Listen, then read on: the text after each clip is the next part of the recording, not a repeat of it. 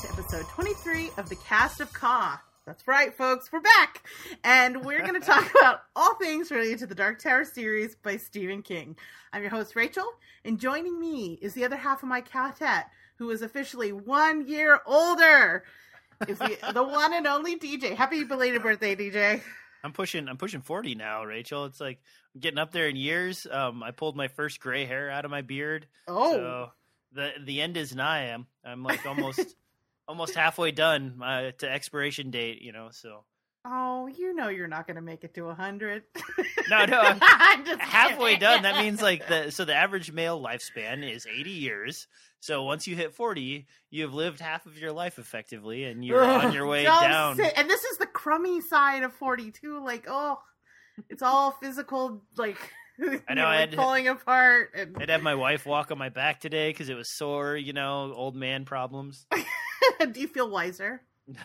I don't know. Awesome. All All right. right. So, plan for this episode. So, we're going to continue our journey through the Wastelands with an in depth conversation about, here we go, The Wastelands, Book One, Jake, Fear and a Handful of Dust, Chapter Two, Key and Rose, sections one through five. Such a Uh, complicated title. I know it's wild. It never gets any easier to say. I have it like all written out in front of me. Um, uh, but before we get into that, DJ, for anyone who may have hopped on the show, can you please remind our listeners about our our spoiler policy? As usual, guys, we try to draw a hard line in the sand when we cross from the chapter we're talking to to anything else in this particular Stephen King universe. So we will tell you ahead of time and maybe even give you a count of three or possibly five before we move into the spoiler zone. But for this section ahead of you, it is just the current chapter as mentioned by Rachel. Yes, and if we do get into, because sometimes the conversation goes places that I, I, you know, I don't think either of us are expecting, and we really have to get into like major end of series spoilers. And in those cases, we'll go ahead and you know we'll have our conversation, but we will cut it and put it at the end after the the, the closing credits, so that you're able to, if you've listened to the show, get all of that good content instead of just cutting it and throwing it away, which we've had to do in previous like early on. Um, but it won't spoil it for those of you who are reading through the books for the first time. Uh, before we dig into the actual show, uh, I want to highlight a couple of reviews that we got on iTunes. One of the best ways that you can support the show is just by leaving us a review on iTunes, uh, and it's it means a lot to us. It actually lets people know we exist, all that good stuff. And so I want to make sure to that you guys know that we're reading them. So I sharing them on the show. And for those of you that haven't already reviewed the show, if you do, we will read them on the show as well. The only problem is, is they tend to be really nice, and so I get a little shy reading them. But um, but a promise is a promise. So here we go. This first review comes from Beautiful. Uh, happened upon this podcast after the wife and I finished the Dark Tower series together. That's so cute. I love that you guys read it together. I mean, I know I definitely went went through it by myself until I I got my contact going here. So that's awesome that you got that experience. We love Rachel and DJ and this podcast. We enjoyed the book series so much. It was a year long commitment. Lol. Uh, we were excited to find a podcast that we could not only relive the series again, but also dig deeply into each chapter of the book and the secret eggs left along the way. It's a great listen as I ride the New York City subways. Oh wow, this would be a really cool series to read in New York because so much of it is New York focused. Oh, that's Uh, true. And like. Stephen King paints a really good picture of like different times in New York's history. Yeah, I mean we assume. I, I hope so. Like I'm not from New York, so I can't vouch for it. yeah, but we're just gonna go on believing that. Thank you for putting so much great work into this podcast. We'll surely be checking out Rachel and DJ's other podcasts as soon as we complete this one. Awesome. Thank you so much, Beautiful. I'm glad you're enjoying the show. I want to drop one interesting New York fact. Have Rachel, you've been to New York, right? Uh, years ago, but yeah. Okay, so you always watch all of these crime dramas, right? Mm-hmm. And you always see them like taking place in alleys. Uh-huh. But if you go to New York, there's almost no alleys. Like go walk What? around, you'll never find an alley hardly anywhere. And it if you do some research, you'll find out that like almost all of the alley scenes that have ever been shot in New York are like in one alley that just happens to exist in like one part of New York and they're because they can't find any other alleys.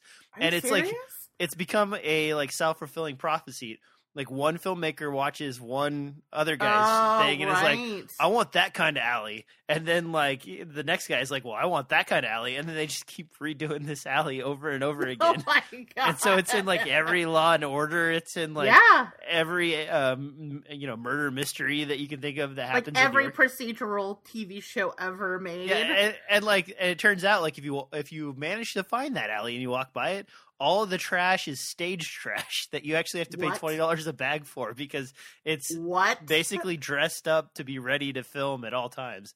Are And I didn't know you could buy stage trash. So Dude, how do I get in on this trash racket? I feel like I feel like I've just heard my calling.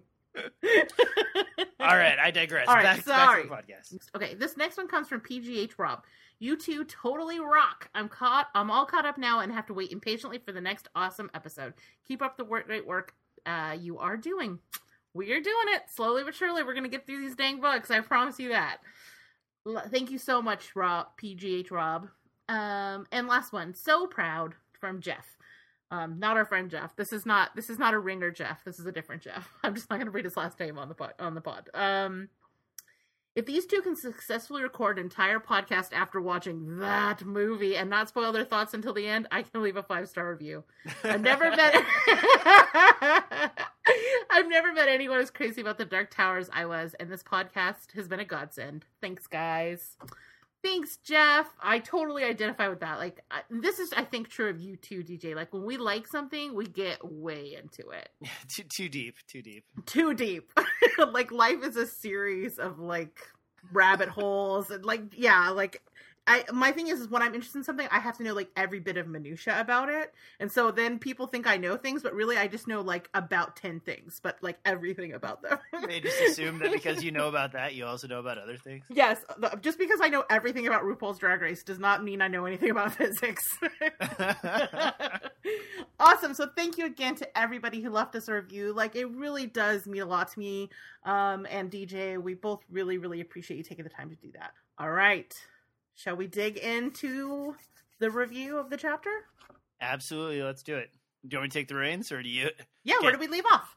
Okay, so I I, I got to move slowly here. We are because um, so in a He's making fun of me, folks. Well, in a typical uh, Stephen King fashion, this chapter uh, has very little going on, but a lot of filler that takes a lot of time, but doesn't really have very many things happening. And I Hmm. don't want to jump too far ahead. It's so we we start off from Jake's perspective. We, we've left the the guys uh, in the other world, and now Jake's doing his thing, and he's basically like living in his apartment, hanging out with his nanny, doing Jake stuff. His you know common internal dialogue about his uh, dad and like how his dad you know wants him to go to a good school and like well is uh, good at the kill and all this stuff and then Jake goes to school and he's like looking in every door because he's envisioning that he's going to find his Too way back to Midworld. Too fast. okay. See, and that's why I have Rachel here is because I listen. I I went through this probably I don't know like seven or eight times, Oh my and gosh. every time I went through it, I found myself like daydreaming at the end because it was just like la di da di da, open a door, staring at the toilet again, la di da di da. Girl, did that girl just hit on him? I Oh, think she yes. hit on him, and then like it's like la di da di da. Teacher using proper language to describe the bathroom because it's a prep school. Blah blah blah. Like, and so I feel like you probably got way more out of this chapter than I did. Oh, you know me. So I, I dig into the minutia. I can't help myself. I guess on that note, I'm going to pass it back to Rachel and let her guide the way this time. Fair enough. All right. So when we pick up, um, last time we were with our last group, like Roland was kind of like falling apart, like wondering how much longer he could hang on. So when we pick up in this chapter, Jake is basically doing the exact same thing. He's in the same exact mental state as Roland, hanging on by his fingernails, reaching the point where he's just about to just give in to the madness. Wait, Um, you think so? Like I thought it wasn't until he found his mysterious essay that he like started to cross the precipice. Um, well, I mean, I think he is. This is that day, right? And he's talking about like he. It, it opens with him basically saying, um, that like Hold on, I have the book in front of me. For three weeks, John Jake Chambers fought bravely against the madness rising inside him. During the time, he felt like the last man aboard a floundering ocean liner. On May 31st, four days before school ended uh, for the summer, he finally faced up to the fact that there was no help coming. Basically, he's then this is the straw that broke the camel's back. So like that's a little bit of like this is about to happen because you know when Stephen King like tells stories, especially in this chapter, he kind of jumps around temporal like temporal temporally? Ugh, temporarily? Where like he'll he'll he'll foreshadow like at the end of, the section he'll be like this is the last time he ever saw that classroom. Yeah, that's so, true. there's- so there's some of that a little bit but essentially like his mental state is very much in sync with roland's. You know he's like just barely hanging in there but he's also going crazy. And so we're going to get to kind of get a, a look at what the other side of the paradox is is after having gone through the process of, of roland mentally unwinding on his side. But I think it's worth noting that he is basically in the same place with Roland, which you kind of would expect and makes sense until you start to think about what that actually says about Jake as the kind of person he is and the kind of steel and gunslinger type of dude he is and what he's really made up of because Roland is basically willpower personified and for Jake this like 6th grader to have the same be on the same page with him really does speak a lot to his mental strength. So I thought that was noteworthy. But also we kind of get some insight into like what his childhood is like. And like you talk about him sort of living his everyday life hanging out with the the, the housekeeper and and we learn that that that Jake is like really a sad and lonely kid. He's got no close friends. His parents are totally absentee.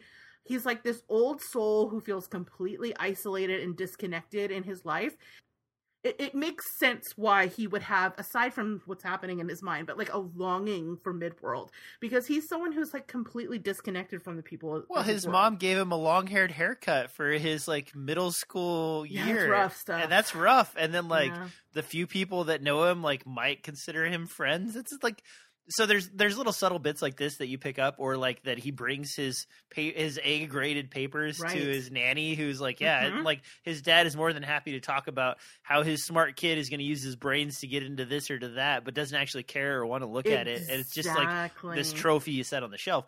And, and I get all that, but like this gets so metaphorical and so over descriptive so fast that I sort of like zone out. I I mean, that's a fair criticism. Like, if you don't like that kind, like, well, that like doesn't, the the sailboat analogy, like that's like two paragraphs to describe that he's not feeling good. You I know, mean, like that's Stephen King. Like, the dude likes to write flowery. He likes to paint a picture. I don't know. I I don't mean, know. sometimes I'm okay with it, but like I felt like this was like, hey, hey um. We need five more chapters in this book, or we're not going to publish it. And he's like, "Okay, I got you."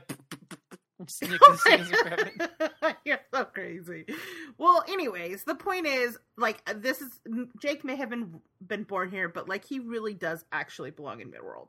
But you actually kind of touched on what I think the most important important part of this section is, and it's the talking about his father. Like this whole section, and so we're to a certain degree, this whole these all these all five of these sections really um like we get our first true description of El- of Elmer Chambers, his father, and there is sort of an implied comparison to Jake's other father, Ro- um, Roland, right? Because they're Yeah, both his two different father figures. And needless to say, in comparison to Roland, Elmer does not really fare that well. Um, the things we learn about his father is he is a successful businessman who runs the network. He's status obsessed. He's cold and distant from Jake, and he has a tendency to make up factoids, which basically tells you this is a person who's like fundamentally dishonest. You know, he brags about his son getting into the Piper school and how, you know, and like you like kind of lives vicariously through him um and demands that he does well in school and to not let down the side. And yet like you had pointed out like he's only interested in what that his son getting into school how it reflects on him because he doesn't even bother to look at all of the A papers that Jake is bringing home. Like the only person that like even pretends to give a shit is his housekeeper, and like you compare that level, like th- he's so shallow. And you yeah, but even the him- housekeeper is like, "You're my job, not my you yeah, know, Ugh, my person." Jake breaks my heart. He really is such a sad character, and he, and, I mean, like, yes, he has all of this like privilege and and and status that comes along with being like a wealthy Manhattanite, but like he's just as lonely and isolated as someone like um Eddie is. You know, it just like it's a di- he's in a different financial status, but like there is some crossover with like being people who are kind of like out of place. I mean, he has way more access to cocaine, I guess. DJ. anyway, Sorry, so sorry. no, it's fine, it's fine. Um, so, but I think probably the clearest comparison between Elmer and Roland has to be in Elmer's nickname. Like you talked about how he's called the Master of the Kill, which presumably refers to his, you know, deal making skills. Um, but it's interesting that his name, like the language used in his name, evokes what Roland actually does. But in the case of Elmer, it's like this hollow name given him, like based on like ambition and greed. But there's no, and yes, he's successful, and yes, he accumulates wealth because of it, and yes, he accumulates status, but there's no honor when Elmer kills. You know, it's just him accumulating more of those sort of empty things. And so, like, I think this is also really reinforced at the end of the section where Jake is listening to the school song and he like kind of like disgustedly realizes how much his father would like the pop. He's like, this song is dance." awful, and then he's like, oh, my dad would love a song like this because Right. it's hollow and rings true. You And he know? could It's like, he could like puff up his chest and feel like he's fancy, but not actually do any of the dirty work. You know, like he wants to act all like you know, like it's like people who like want to dress up in, in military things and like put those things on, but they would never actually like get their hands. Well, and that's dirty. noted in uh, uh, the haircut. And I know I'm jumping back to the haircut again, but Yeah. like his, he he gets a like a kind of a buzz cut, and he's like, "Yeah, my dad would love a haircut like that. You know, this is this is his sort of thing. Like it'll make him a man." Yeah. And like you're right. Right. that's like sort of a like a superficial like Yes, painted on like just because you got this Mhm. haircut now you've become manly whereas before you were girlish in nature like that doesn't change the character of the person it's just a haircut And you can see why Jake would be so drawn to someone like Roland, who is like all the things that his father pretends to be, but like has a ton of soul and like a ton of honor. Um, so yeah, that was that's what that was what I had to say about that section. See, I told you I had things to say about this.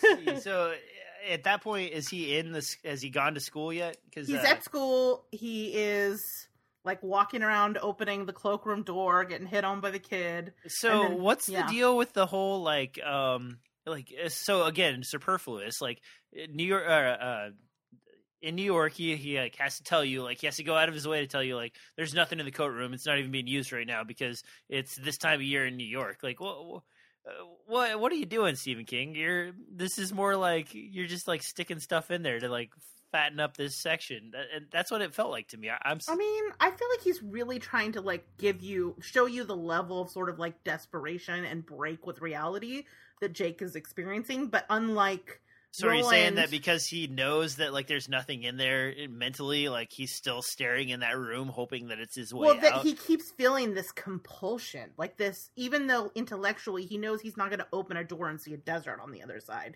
but he feels compulsion and like this, like almost like this desperate madness to think that there's something on the other side. He can't prevent himself from hoping and opening that door.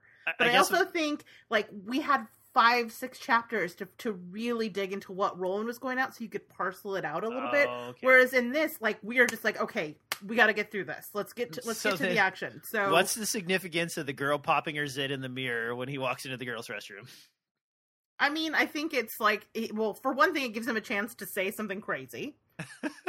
but also just kind of like it it's just trying to give it lend it some verisimilitude you know what i mean like you open the door and there's like somebody in the bathroom Okay. I don't know that it really mattered. I think it's kind of throwaway, but also like it just kind of gives you another insight into his mind. Like he doesn't he's so paranoid that somebody could know he's going crazy and but he's saying crazy shit. Well, the the fun thing is, is like when he reads it. Well, are, Yeah, are we to the that- point now? we are he- now we're basically to that point. Go he's for it. basically, and I'm trying not to jump ahead of Rachel because she has way more to say than I do on this. uh, but Jake like looks down at his homework, and um, there the teacher is basically requested, and it's like the one class where you don't have finals. You just write a paper and you turn it in, and the the the theme is truth. And like so, Jake like opens up his bag and finds that he's written a paper that he doesn't remember writing, Mhm. and he looks at it and he like it's got like um a, a Polaroid of a, a, a Amtrak train and another cut out of like of a magazine of a door, and it's like glued to the front of the thing. Yeah. And he's like, "Well, uh, this is the part where like uh, I've gotten crazy enough that people uh, I can't pretend anymore that I'm not crazy. Like people will definitely know that I'm crazy." And then he revisits his his dad scenario, and in the scenario before where like he got into the good school and his dad's excited, in this scenario he gets into the best uh, uh, mental mentally uh, uh, rehabilitation clinic or something like that, and like he's getting thrown into a halfway house, and like his dad's like he paints the best finger pictures you've ever seen, you know. He's like, and if he gets through this, he'll get a trip to Disneyland, you know. And it's like, well, that's real weird that you would think of your dad in a manner that would be still proud of you for I getting love somebody to a sane asylum. I love his gallows humor so much, and I it's just kind of an illustration right here that if for some reason he theoretically were ever to like meet up with Eddie and Roland, I feel like they would definitely get along well. You know what I mean? I feel like there's going to be a shared sort of wry sense of humor there. There's also Uh-huh. a beautiful juxtaposition. So uh, basically, in this section, Jake starts reading what he wrote because he wants to know what it's about. But at the at the same time, the teacher is like reading Yeah. off the list of books Yeah. that, that they're expecting to read, and we Uh-huh. have like this great spot where like they throw in um, a Catch Twenty Two Yeah. and Lord of the Flies Yep. and like all of these other like sort of Orwellian, you know, uh, people break down into like horrible minimalist. Like he, they just needed a little Kafka in there, or like Yeah, exactly. to complete the the picture. Yeah, It- It's Uh, like you're yeah. a trope. You're a trope. You're a trope. I don't know. I liked it. I did too. I, I mean, that's something that that that Stephen King loves to do is throw, and I'm learning that partly because of our our our uh, our good friend Leroy was very good about pointing out these things. Um, that Stephen King really tries to like bolster points, sort of like highlight themes with other liter- references to other literature, and like these ones are pretty. I mean, like you know. They're pretty spot like obvious spot on references with Catch Twenty Two and like someone being trapped in like these weird you know in a situation where like you know it's two two like reverse dependent things are existing at the same time and causing you to be trapped like those are all things that are happening very much inside jake's head.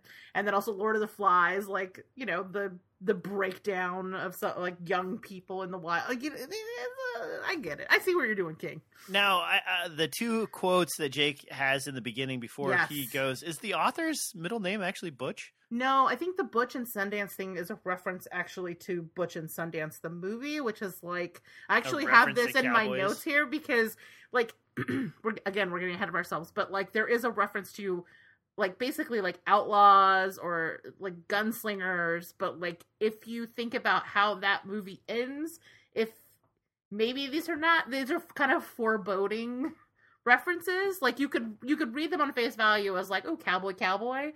But you could also from another perspective be like oh doomed outlaws. Oh that's not great. That's not good.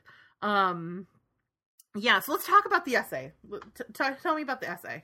Uh, so so it starts off with two quotes, and I don't have them in front of me, so I will rely on Rachel to because she probably they does. Well i have the book in front of me so i can just turn the page bloop bloop bloop. Sound like a genius when i edit this. So yeah so he yes there are two quotes. The first one is i will show you fear and a handful of dust by ts butch, Butch eliot. Eliot. and my first thought was he lied in every word by robert sundance browning. Now, those two like are basically the coat rack that he hangs the rest of this like essay that he did not slash did right, and Mhm. the rest of them are like uh, basically statements of truth. Like I love Roland, and uh, Roland killed me, and um, watch out for Blaine, and and Blaine is a pain, and then like some oddball like kids uh um sort of poems like well um what is riddles. red yeah what is red and and black a sunburnt zebra i think is the one and, and the other one is like what what is uh has four wheels and flies and it's like a dump truck and that is the truth.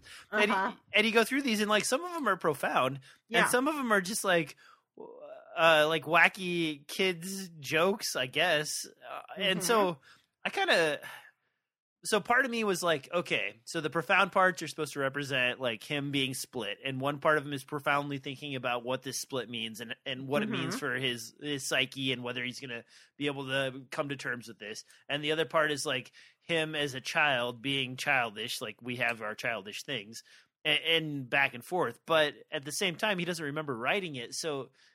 Is this supposed to be almost like the previous Jake that died sending a message to the new Jake, or is this- because it's an a time- interesting interpretation? Well, yeah, so I started thinking about this, and it's like a Yeah. time loop, right? Right. Like, so if he doesn't Well, remember sorta. writing it, yeah. but the previous him died, then the previous him wrote it, and if if But it's not the- a previous him; it's a him.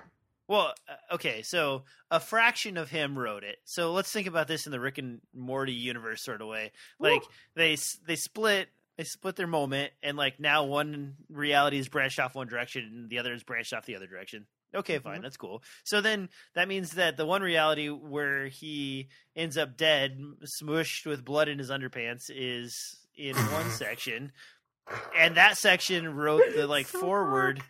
To his his future section that isn't going to go through that same thing. Is that is that? I mean, does that sound reasonable, or am I? Well, uh, this actually gets to something at the end I want to talk to you about, like how Paradox works and like how the umbrella of Ka works. But, but I mean, here's the thing: it's the way I took this was, and I actually wanted your feedback on this. Is like I feel like what this is is a sign that like this dude, this kid has like some sort of psychic awareness, like some sort of like shine. He's got the shine. Yeah, basically, because in addition to these like profound ideas about what's like you know what a truth is, uh, uh, is him talking about things that there's no way he knows about.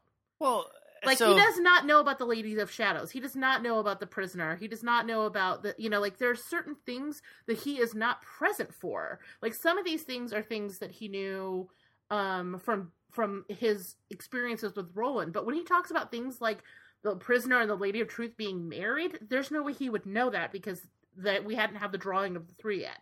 So there's Mm. that. So what that what that tells us, I think, is that he has like what's happening with these periods of time where he's losing time. He's like going into some sort of like psychic fugue state, and it, I wonder if it's like some kind of self preservation that his mind is trying to work through things or like warn him because the other thing eh, that you have to do when you read this is as much as this sounds just like strange gobbledygook like if he is speaking these truths that we know are truths that sound insane to him what are the things that we don't understand in this piece are these things that we should be paying attention to because they're actually foreshadowing is this hit are we getting some like future like if, look at the future because in the future, under the mountain, a monster will use an Amoco gas pump to, pretend like he has a penis, and then you're like, "Well, well wait Hot. a minute."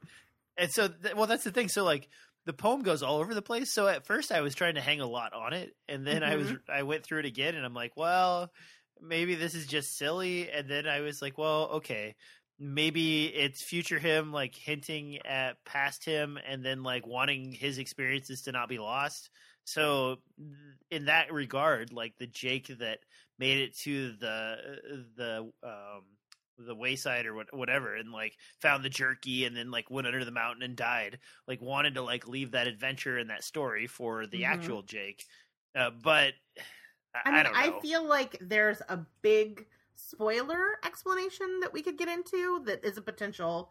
Um, well yeah but- i don't want to go that yeah, far exactly. like but However, my impression is because specifically, I'm hanging my theory on the thing about the prisoner and the lady are married. That is the truth.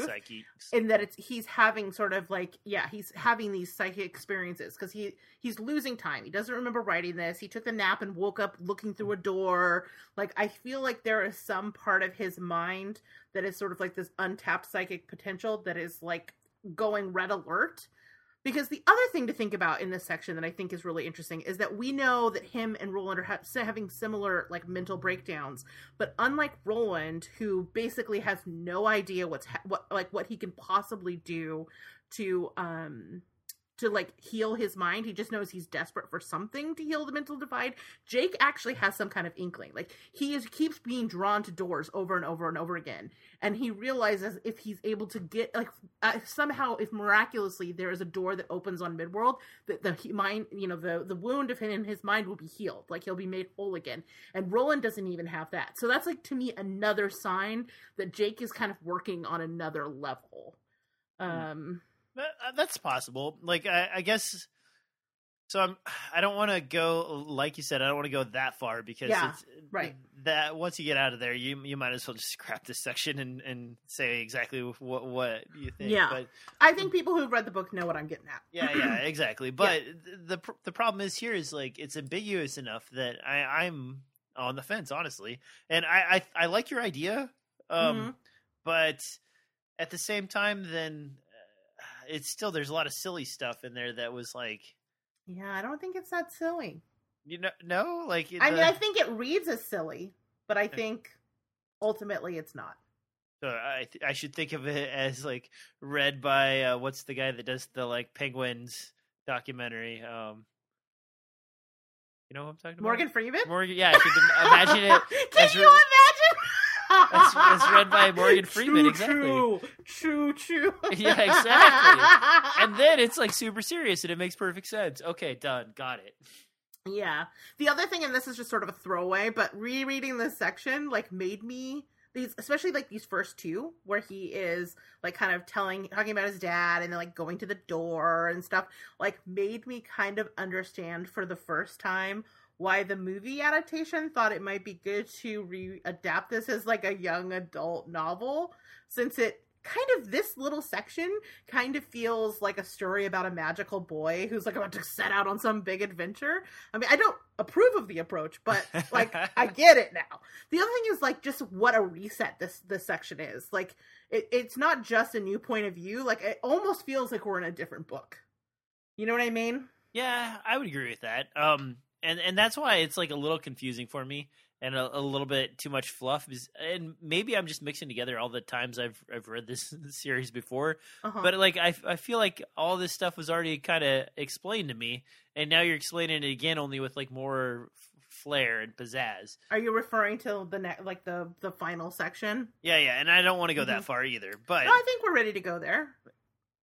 oh, okay. Well, um, I'll let you start because I'm I don't know if I'm on the same page as you. Well, uh, I mean, basically at this point, after reading this, he's just like, "Yep, I'm lost it. I got to get the fuck out of here." So he requests, like, he he asks to be to step out of the room, and he goes down the hall, and he's like opening doors, and he opens the girl's bathroom. And, And this will he- be the last time I enter this classroom statement, right? Yes, exactly. Okay, okay. Uh, we are on the same page. I just wanted to make sure because, like, No, I appreciate it. I didn't want to jump in and then you're like, no. And we were going to say our favorite color at the same time, and it wasn't the same color. Ready? Three, two, one, blue. Blue. Yeah. Okay, that's weird. yeah. All right, all right, all right. All right, so, go for it. Go for it. So uh, Jake is like he basically there's like this long soliloquy about how uh, at his school they don't pronounce things the way that you would normally say like I need to use the restroom. You you say I need to step out. And like if you go to the to the lunchroom to have something, you're not going to have like cheap macaroni and cheese. You're having like some sort of soiree. And they, they like use kind of fancy terms for all these things so that it makes the the parents feel like the school is like top notch. And so Jake steps out of the classroom after he's realized that he's a bit on the crazy side and he's written this thing that he doesn't remember writing. And as he he walks out, he like kind of foreshadows that like, hey, I'm I'm never coming back to this class, you know. And like, and it, it's not him saying that, but it's like a little did he know saying that like in the narrative as Yeah. he's doing it. You know, And- this is a tried and true Stephen King like thing that he does. Sometimes I love it, and sometimes it irritates me because I'm like, you're spoiling your own book. Yeah, but okay. um, so and this is like a, a side channel, but if you ever go uh, go watch the movie Stranger Than Fiction, and I'm not a huge Will Ferrell fan, Uh-huh. but I think I've seen that. Yeah. Stranger Than Fiction has like a bunch of literature tropes explained as the guy is like having his own life happen and like the narrator is narrating it for him. I need to watch that again. I saw it a million years ago. And and like the, they talk to a professor, and the professor's like, "I've written seventeen novels on Little Did He Know." you're like, "What?" oh. uh, exactly. But like, so there's the Little Did He Know bit right there, and then Yeah. like Jake kind of expresses his craziness by like running in and out of the girls' bathroom and like opening some more doors and like going on, and it gets to the point where like we get to where Jake actually like has his split because now he recognizes where he's at. He realizes he's on a street corner. He looks around. He recognizes the same uh, hot dog vendor, I believe. Uh, he recognizes the, the the man in black. He recognizes the fat guy driving the the uh, tr- the car that runs him over, and all these things, and they're all like coming together and Mhm. like Jake's actually like sort of uh, play for play documenting his own death as it is about to happen Mhm. and walking through each of those steps and like even so far as like he almost imagines it as it's happening and Yeah. like now is the push and like then the push Yeah. doesn't happen and the hot dog vendor is like hey amigo you know watch out that car will squish you buddy you know and then like it doesn't he doesn't die and jake is all effed up by this and like Yeah. now from this point forward this is where the actual convergent happens or the the the divergence Divergence. happens so this is the part where okay so you were talking about Roland like living double lives and being crazy but Mhm. I felt weird about this because Jake is still living the exact same life up until the push. yeah. And so he shouldn't be experiencing the break until Yes. the break is two separate things.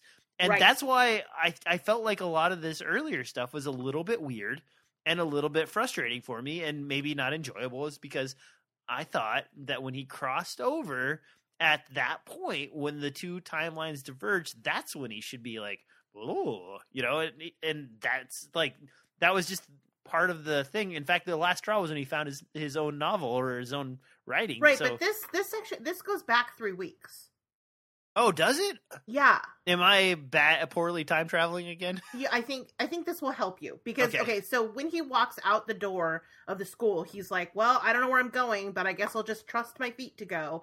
Although they had betrayed him before, and then the next like chapter section five started says it happened three weeks earlier, and then you hear how he's just living his life, being normal, and then as he approaches the corner where this takes place, like sh- like in the like I don't know, like a minute leading up to it, all of a sudden he starts to like have these memories of of like uh, like a day like a pre deja vu, and then he doesn't die. Does that make more sense? Yeah, that makes a little more sense. So, But I so still am like super con- like I'm like I need I need your I need your like science physics brain to help me wrap my head around this section because like it's such a weird interesting but like now I don't understand kind of situation where okay so we basically knew what was going to happen in this scene right? Like we've Mhm. already gone through it the first time. We we lived through it firsthand when we watched Roland save him right? So like what is actually the most interesting section about this is how the paradox is sort of manifested in this and that like i like you i assumed the break would be like he reaches the point like it would start at the second that he was that the car the drove by. timeline, yeah, the, the Yeah. timeline shifts. But there's this weird lead up where he's in this dreamlike state where he like literally can't prevent himself from going through the motions knowing that he's going to be hit by a car. And so like it's changing the way I'm picturing the way a paradox works. Like it's this weird like how how Okay, like- so the, the the paradox here happens because of Roland interacting Yes. in that time. So yes. Jake is on a trajectory, and the trajectory has not changed.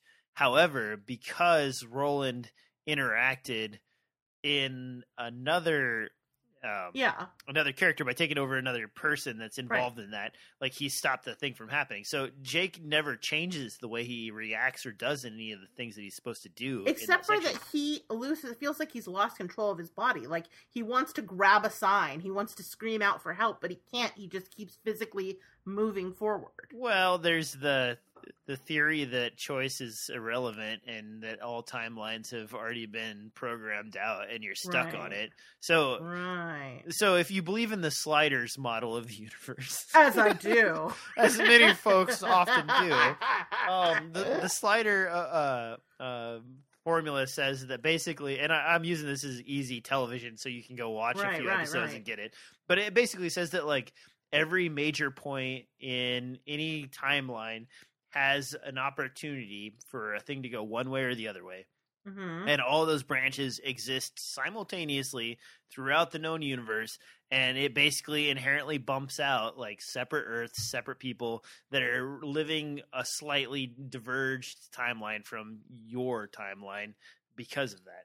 The the theory there goes that everyone's entire track through life is completely written and that means that every possible scenario that could have happened has already been played out in every Mhm. one of those timelines. So you don't have a choice if you're still in your own timeline, but to do what is set forth for you to do at that given time, that given second, so on. But if you were to be, be able to move to another timeline, well, then you'd be able to uh, change your predicament. And since Jake is still, uh, for all intents and purposes, living the same timeline, he can't deviate from his timeline. Gotcha. He's locked in. But Okay. having maybe, like you said, the shine, possibly, okay. he can see uh, maybe to the next reality over or to That's another reality or something like that. And like so visualizing it doesn't mean that he can break the chain.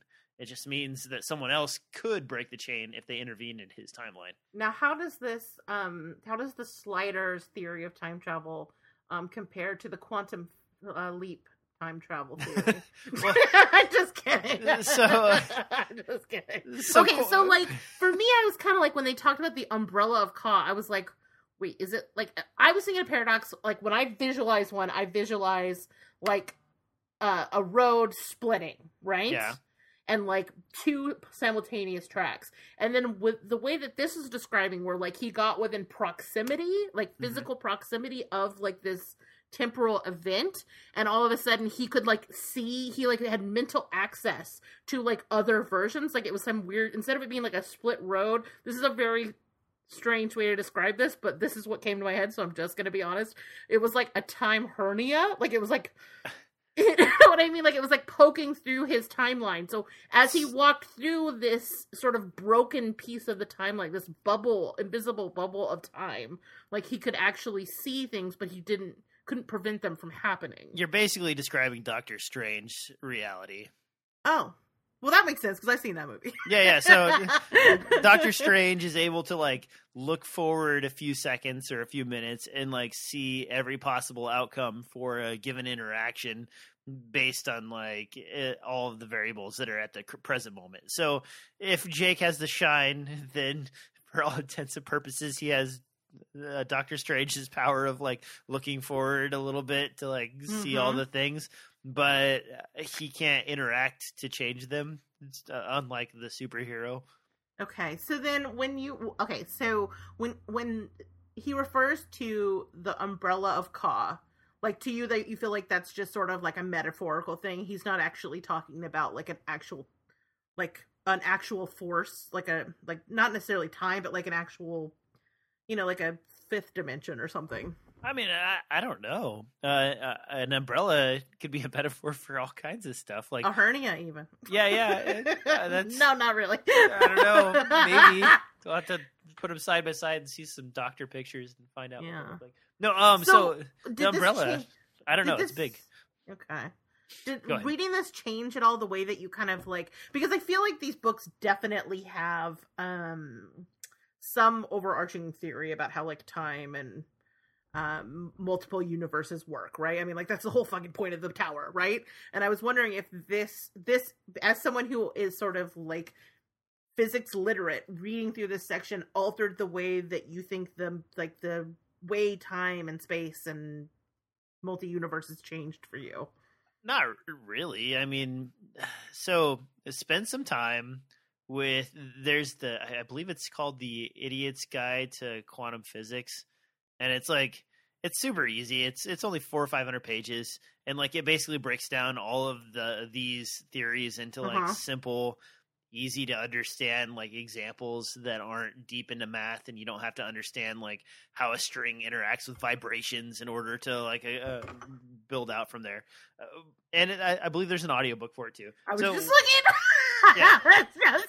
i was typing audacity quietly so so once you get through that like basically all almost every possible time travel slash time experience model that's used in in any kind of sci-fi book that you can come across is based on theories by that same group of people from the like late 50s into the 70s and that's when like a lot of the major thinking on like split realities and time travel and all that stuff sort of developed.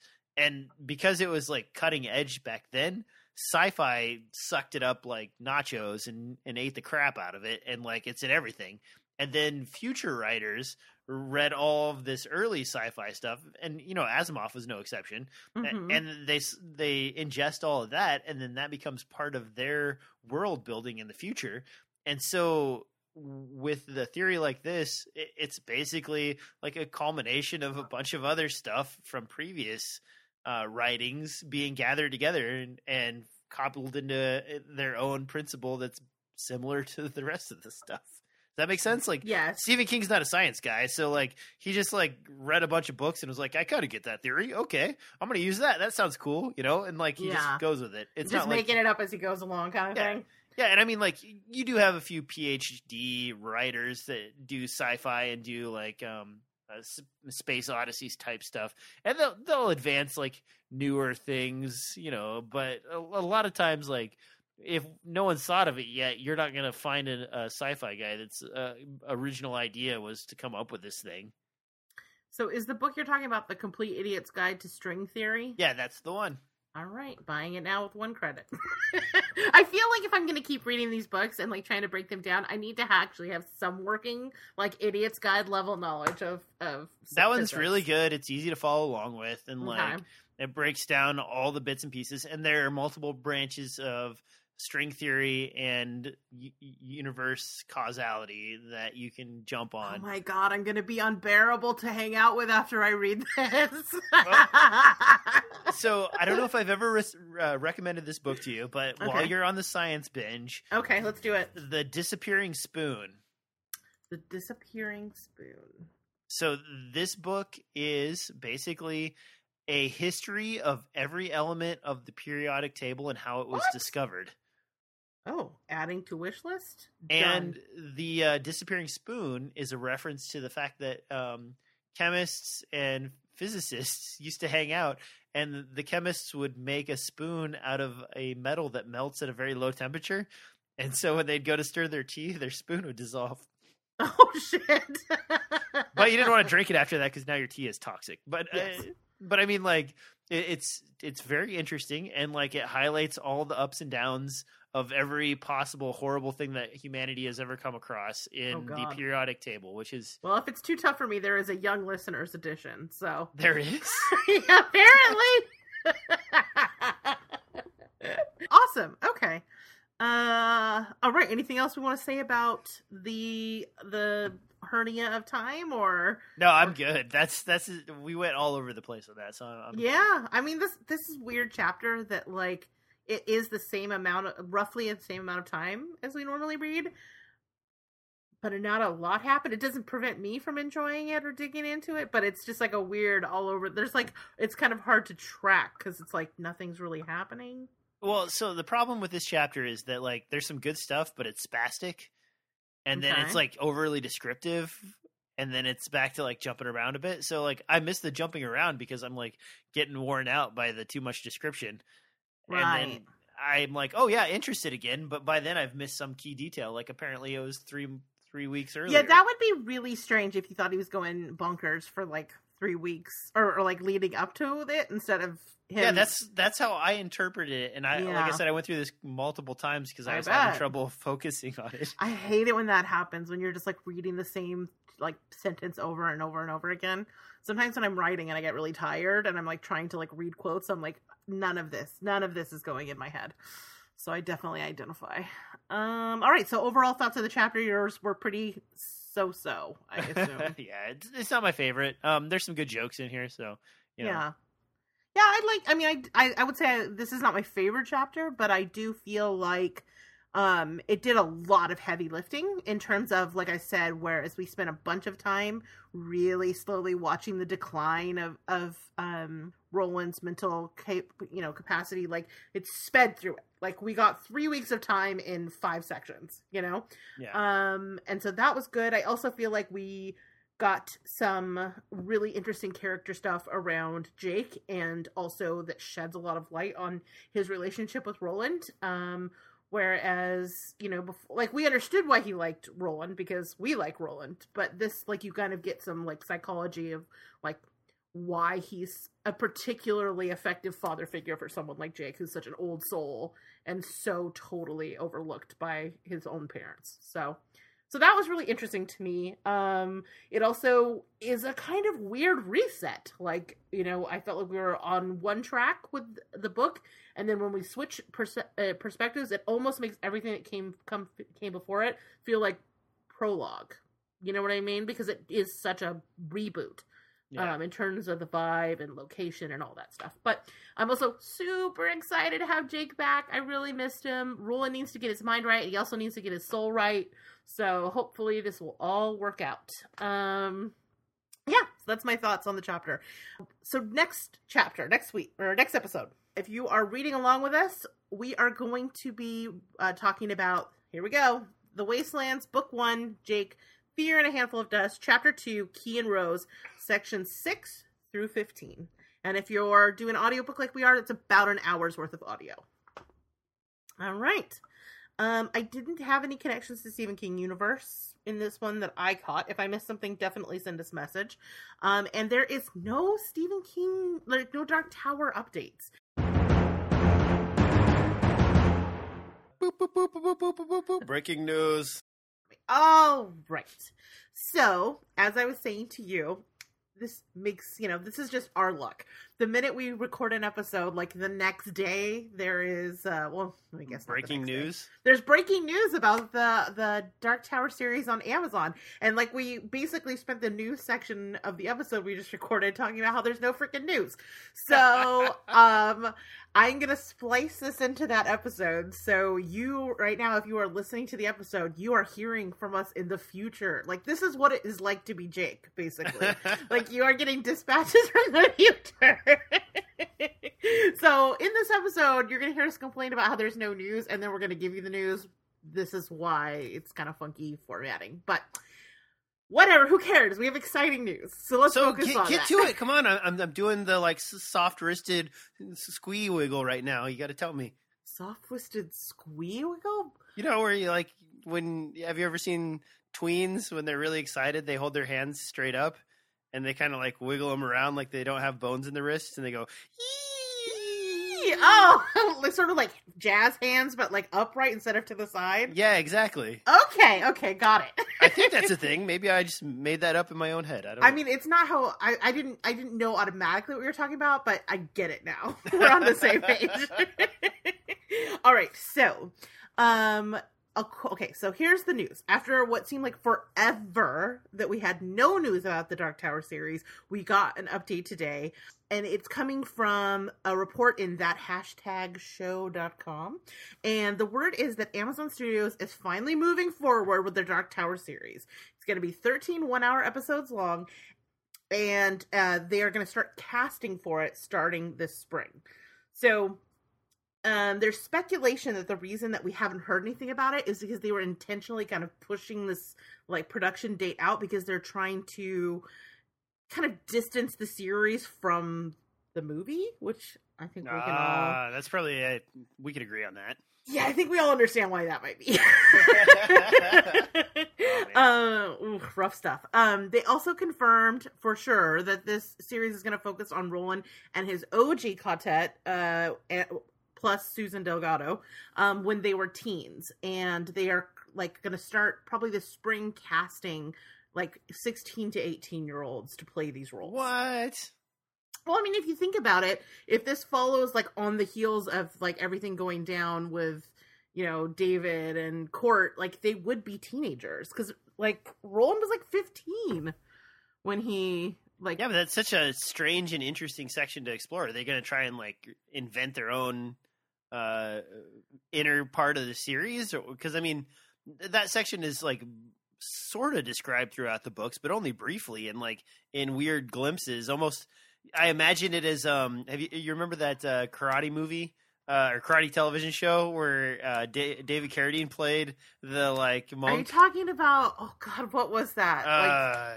it, it doesn't matter. But anyway, uh, David Carradine plays a, a, a, karate guy, and every episode he like stops and remembers like his masters from the Buddha temple telling him like to do something, and then like that solves all the problems for the thing. And that's sort of what I feel like the vignettes are of like Roland's past. Is like you never get a full story; you just get these little tiny windows into like little moments that made him who he is. So uh, there's a lot to expand on, but are they going to stay true to form? was it Kung Fu? Yeah, kung kung fu. I think it was kung fu. it's So easy, and neither one of us could get it. I mean, counterpoint. Isn't that what Wizard and Glass is about? Uh, yeah, I guess. Okay. well, I mean, there's Wizard and Glass, and then there's also the comic series, like you know, like the Gunslinger Born stuff. I guess I've never really uh, read the comic series, so I'm I'm kind of in the dark there. But yeah, I guess you're right. You know, they they go through and like the tragic night. Well, I don't want to spoil anything, so I'm not going to say any more than tragic night. I mean, I think that's yeah, that's not a spoiler in the Dark Tower series. There's gonna be many a tragic night coming up. um, Well, I almost launched into it, and then I was like, Yeah. "Whoa, oh, pulling the reins back." whoop.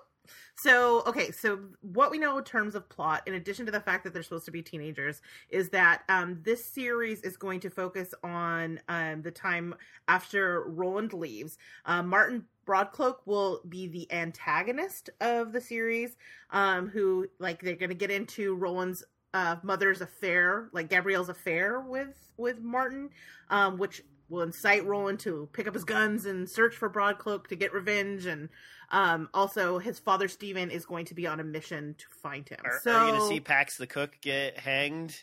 Uh, we might. I mean, that's like a classic character that I've always wanted to see more of. I mean, I mean that I feel like the timing is right. We could Exactly. potentially see that, right? Because I mean, he was sort of he was hung because of like his he was like in cahoots with Martin and the Exactly. yeah. So potentially, you might get to see Pax. And the real question is, who's going to play the eagle? This you're always asking the important questions, DJ. I can always count on you. so, okay, what are your thoughts now that now that we've finally got some freaking details about this series? I mean, that's an interesting approach, and Amazon has done some really good stuff uh, lately, like Goliath and uh, uh, the man in the in the tall. What is the High man? Castle. High Castle, yeah, exactly. So, um, they've really shepherded their book and licensing agreements pretty well. I I think I have some positive feelings about Amazon doing good on this as well. Yeah. Uh, however, child actors are a notoriously fickle group, and it could go sideways pretty easily if the wrong child actor is ch- chosen for the right character. yeah. Do you want to see the Roland character be like the young version of Idris Elba, or do you want to see it get back to the like more Clint Eastwoody? I feel like Version. um, it's you. You remember Young Indiana Jones? Yeah. Remember how excited you were for it, and then how disappointed you were when you watched it. Yeah. I Not feel as- like- yeah. I don't. I don't want to like preface this with a, a bad omen, but uh, Man, you really took it to a dark place. But like I, I feel like that that's the feeling I have. I'm like, ooh, this is a property I love, and they can't mess this up. And then like, then child actors, and you're like, ooh, no. yeah. Hmm. I hadn't really thought about it like that. I mean, if they go like the British route though, which they could with Idris Elba or completely recasting, um, like like the accent goes a long way. You know what I mean? Like British young British actors always seem like better. What you don't think so? Is that? Uh, I walked in and there was a uh, British accent, and I felt like the man was ten times more handsome, sort of thing, or I mean, it could be that phenomenon. I'm like, like you know, sort of like tangential to that. But like when you think about like young, like when you see kid movies from Britain, they seem like the kids are better. They're like they have less of that. There's an acting style that feels like more naturalistic than like super precocious. I don't know. Go back and watch the first couple of Harry Potters again, and and then That's fair. I guess then tell right. yourself that those actors are really good back then, and and then watch like a, a a more recent episode of that series, and you're like, oh yeah, these guys have really grown into their craft. They didn't really have Ah, much that's fair. before. That's fair. But I just think about like, yeah, I mean, I, I'm not saying all American kids are bad and all British kids are good actors, but like in just sort of like I just feel like there's a different kind of acting style that I I respond positively. Now, do you to. think that uh, 16 through 14 is old enough that they could squeeze in like a 22 year old? I mean, I have a friend who is an actor who's like in his early 20s and I he would be the perfect play person to play Cuthbert. So, I hope that that's true because I wanted to audition and get the role. but you know he he looks young like maybe maybe we could get some like you know early 20s that you look like they could be on the cw you know what i mean like i would not be mad at that but Handsome, but the facial hair just hasn't grown in yet. yeah exactly exactly. Just like a little a little soft. Not that my friend looks a little soft. This is sounding bad. But my point is like i think that's possible. Like they, they the call is for 16 to 18 year olds but you know there's going to be some like 22 year olds that are like yeah i'm 18 you know? So. Oh, I forgot my birth certificate. Just trust me, I'm I'm 18. right Uh, i was don't- about to I make an off color joke but i will not so moving on what were you gonna say left it hanging and whiffled. All right, so Okay. um, uh, what do you think budget? Do we know budget wise what they're planning on spending on this?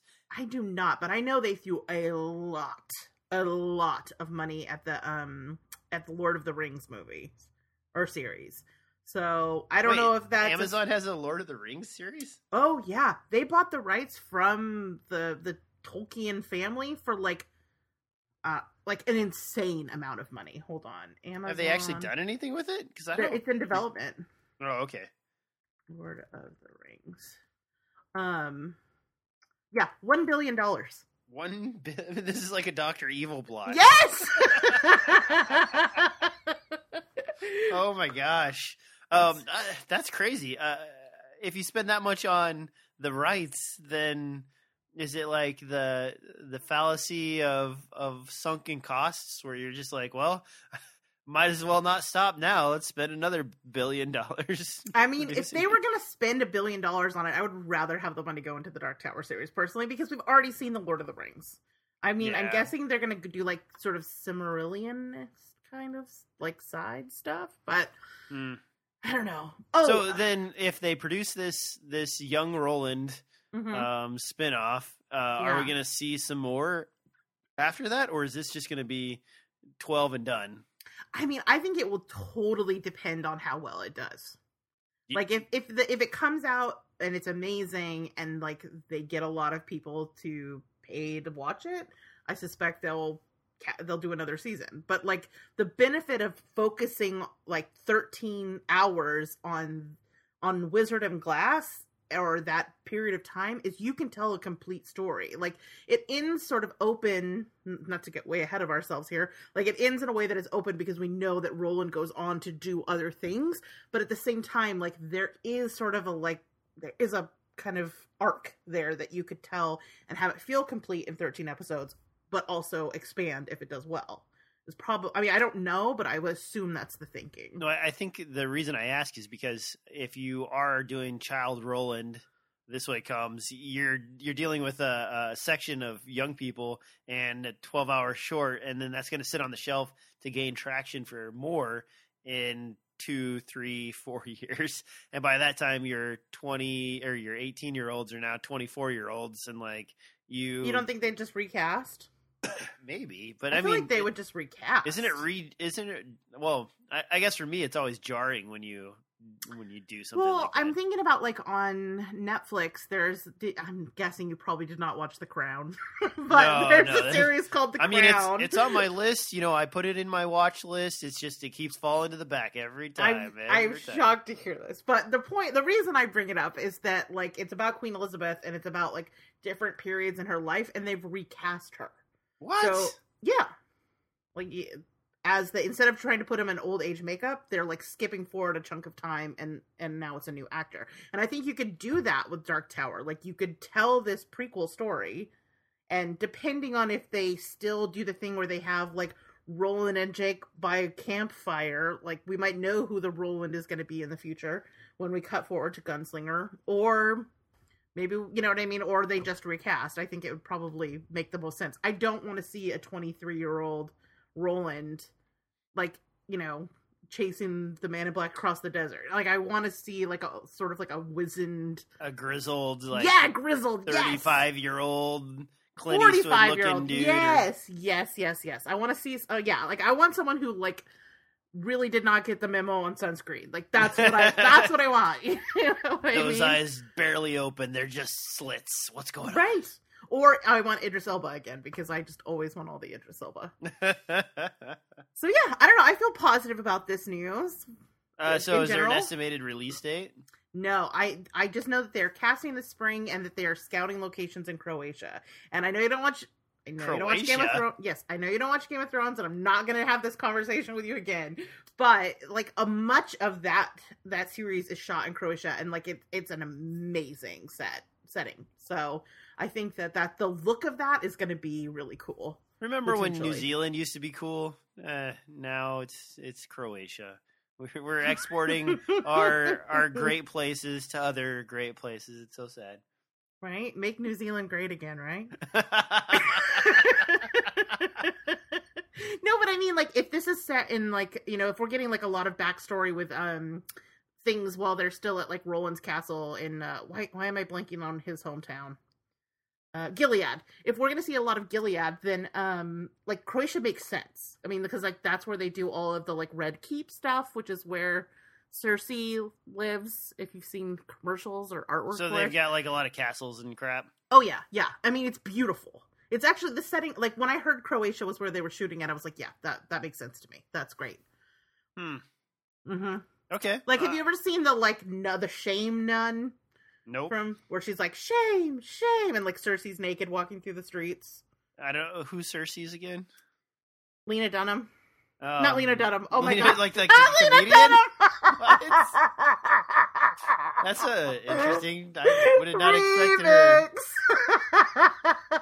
Lena, Lena Headey. Can you imagine? No, you can't. 'cause No, watch the I- show.